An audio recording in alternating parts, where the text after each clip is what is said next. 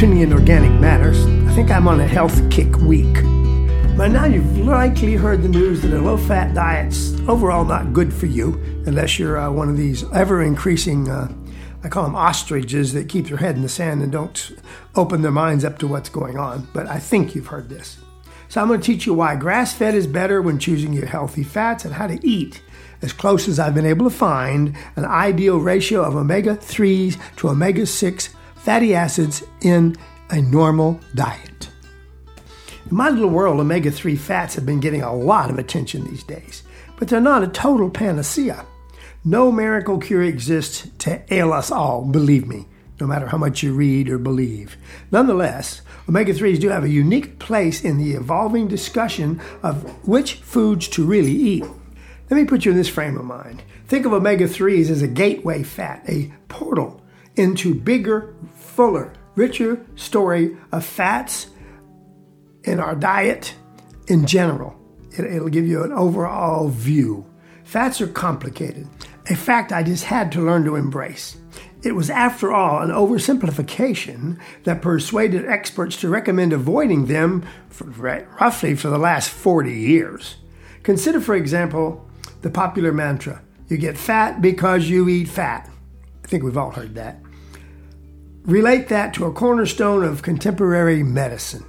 Cholesterol in our blood derives from eating certain fats and causes heart diseases that kill us. Another quote we'll certainly look into. Now that I've said that, current science shows none of this is true. Despite prominent critiques over the past decade by, oh, famous people, one of which I know, uh, Mary Enig, she's a PhD, Gary Taubes, and, and Nina Teicholz, these anti fat articles of faith spawned legions of what I would call fat nags, cholesterol screenings, skin trim chicken breast, egg beaters, and margarine. All of which are wrong, yet until recently, the medical industry has struck by its really low fat guns but that's about to change. The long recommended health guidelines that demonize all fat ultimately increased the amount of recommended carbohydrates in our diets. Unlike fats, carbohydrates are really simple. Some carbohydrates are called complex, such as you know, whole wheat flour and potato starch. But all carbohydrates eventually reduce to one thing, folks sugars. Think about that. And then reduce to glycogen. An overload of carbohydrates triggers an insulin response, leading eventually to, if you overdo it, insulin resistance. The markers associated with metabolic syndrome, which underpins obesity, diabetes, heart disease, and the related inflammation problems. Our bodies run on combustion. We're little engines. So we can eat carbohydrates with the belief that glycogen is the fuel of life. But fat is fuel too. Fat burns just fine. They just don't reduce to a single simple molecule. Your body will use fats in all of their rich variety monosaturated, polyunsaturated, and yes, even saturated fats. First, realize that fat performs many tasks in your body. They provide energy, wire brain neurons, allow bones to absorb calcium, prevent blood clots, mediate inflammation, and speed nervous system response. And that's just a few things. There's a whole list. At the same time, fat provides the medium of a whole array of micronutrients to perform these kind of specialized jobs. That is, fats assist in bioavailability. Remember that word, it will come back. As example, a person short on one simple vitamin or nutrient often can't correct that deficiency by merely taking a vitamin supplement. If the other components of the basic transport and chemical reactions aren't present to allow the body to use that particular vitamin, that person won't absorb its benefits. Fats enable bioavailability for a variety of nutrients, including carotenoids and the ever present fat soluble vitamins, which include vitamin A, vitamin D, vitamin E, and vitamin K. Let's take a minute to delve into some fat related issues that I've come across. Mainstream consensus has emerged on what is actually good versus bad. Trans fats, for instance, are now understood to be the original, what we would call frankenfood. Trans fats actually derive their name from a simple transposition in molecular structure. It's kind of a rejiggering that creates a molecule geometry just without evolutionary precedent. It was unique. While some trans fats are naturally occurring, artificial trans fats are found in almost all industrially processed hydrogenated vegetable oils. Whipped up as a cheaper alternative to lard way back in the 20th century, pardon me, artificial trans fats are the core of shortenings and margarines. Remember the day? Crisco and margarine. Both are thinly disguised vegetable oils previously touted as healthful substitutes for allegedly harmful animal fats. What's incidentally has proven to be, I won't use it on the road, but basic BS. Many biochemical processes in your body work at the very basic by pairing shapes of molecules to the receptors that, are that were designed to receive them. It's just like a key fitting into a lock. When your body doesn't recognize that molecular shape, it treats the stranger as an invader and fights it with the immune response we call inflammation. Trans fats have an unrecognizable shape, which is why the U.S. Food and Drug Administration now officially lists trans fats as quote unquote, listen folks, trans fats, unsafe to eat. Yet they remain the lubricant in much of the fast food and processed food you get wherever, especially if you go out to eat. And this little fact I discovered, I got to throw in here. An advisory committee that guides federal nutrition policy signaled an even bigger shift way back. I didn't find it till recently, but way back in February of 2015, they reversed long standing advice to avoid fats high in saturates, such as butter and lard, and those in high cholesterol, such as eggs. That's no longer a recommendation.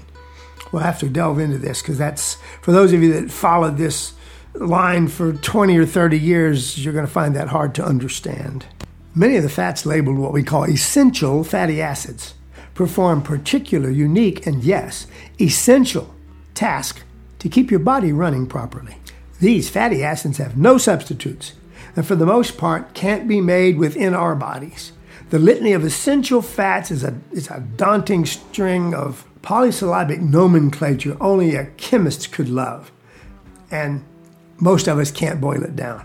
Our health and intelligence depend on filling every gap on that list as best as we possibly can.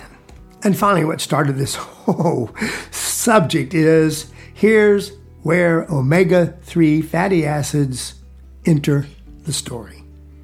The damage wrought by removing them from our bodies is easy to spot, well researched, and kind of frightening to me. A lack of a particular omega 3, which is called DHA, I will try to say it once here only docosahexaenoic acid, undermines the function of our brains. As the British journalist Graham Rose famously wrote, we're in danger of creating a race of quote unquote morons because of the omega 3 deficiencies in what we now have as a contemporary diet for millions of us. And for those of you that stick to and are dedicated to what we call the Western diet, there's little or no doubt you're not getting enough of these critical omega 3 fats. To move on a bit, now let's talk about a less desirable fat, omega 6s. Okay? The key one you're going to want to learn about is linoleic acid and is the primary fat in corn, soy, cottonseed, safflower, and sunflower oils. Modern industrial agriculture and food processing have replaced that DHA we once consumed with linoleic acids from vegetable oils. For instance, on average, since the late 60s, 1960s now, US diets have risen from less than 1% linoleic acids to 8% because of direct consumption of oils coupled with indirect consumption via factory farmed. Remember what I think about that factory farmed meat, eggs, dairy, and fish. Just a quick list A shortage of DHA in your body has a wide range of brain malfunction problems, including attention deficit disorder, dementia, depression, lowering of IQ, manic depression, schizophrenia. It goes on and on. Think of this one sentence I'm giving you right here. Folks, your brain runs on fat, but this is not a brain issue by itself. Let me cut to the chase here for a minute. The problem is that foods high in omega 6, which is all this commercial produce food, almost all, notably soy and corn oils, as well as factory farmed meats, factory farmed dairies, farm raised fish, produce such a surplus of omega 6 fatty acids that the beneficial omega 3s just can't compete. You just can't get enough of them. When omega 6s flood your system, they use up all the molecular sockets, those little places I told you where the keys should fit, where the omega 3 should be going. So the latter are blocked from actually getting their jobs done. The modern US diet has an omega 6 to 3 ratio of more than 10 to 1. Research shows that we evolved with a ratio much closer to, listen to this, 1 to 1. No wonder we're out of whack. And we'd be a hell of a lot healthier if you could just shoot for or towards that 1 to 1 ratio, 3s to 6s. Just one more example here. Because of the ubiquitous use of high omega 6 corn and soy feeds to livestock, especially in the United States, and that helps to produce, of course, cheap, processed, crappy food, the average contemporary diet right now in the United States is at least four to six times higher in omega 6 fatty acids than it should be. This elevated level of omega 6 intake interferes with the essential functions of omega 3 fatty acids. One thing I want to mention here is this study always leans exclusively almost to fish to get your omega 3s. And that's not the end of the story. If that's all we could do, believe it or not, there's not enough fish in the ocean to supply everybody with what would be a proper amount of omega 3s on this earth since there's 8 billion of us. But red meat and beef and pork, as well as poultry, have really been generally ignored. But the reason is we raise them wrong. We raise them with omega 6s, and you can't get omega 3s out of 6s. All of our livestock in America are fed corn and soil and grains that were already raised with artificial fertilizers, things that lower their ability to be a, a balanced food. Therefore, their meat and eggs and milk are d- totally different from products that come from animals that are raised on their original pastured diets. I have a rundown 20 second into this. Just remember this avoid processed foods. Embrace variability. Try to get your eggs as much as you can from, from grass fed, grass finished chickens. The same with your beef, the same with your pork if you're going to eat it. It does have DHA if it's raised properly. And choose it wisely and eat well. The best sources of healthy fats are from cold water fish, wild game, really wild game, meat, dairy, and eggs raised from grass fed animals. Just think about that. It's kind of a quick ending, but you'll get the point, folks. What you're eating at McDonald's and Wendy's and Taco Bell and whatever, a Dairy Queen, it's not food.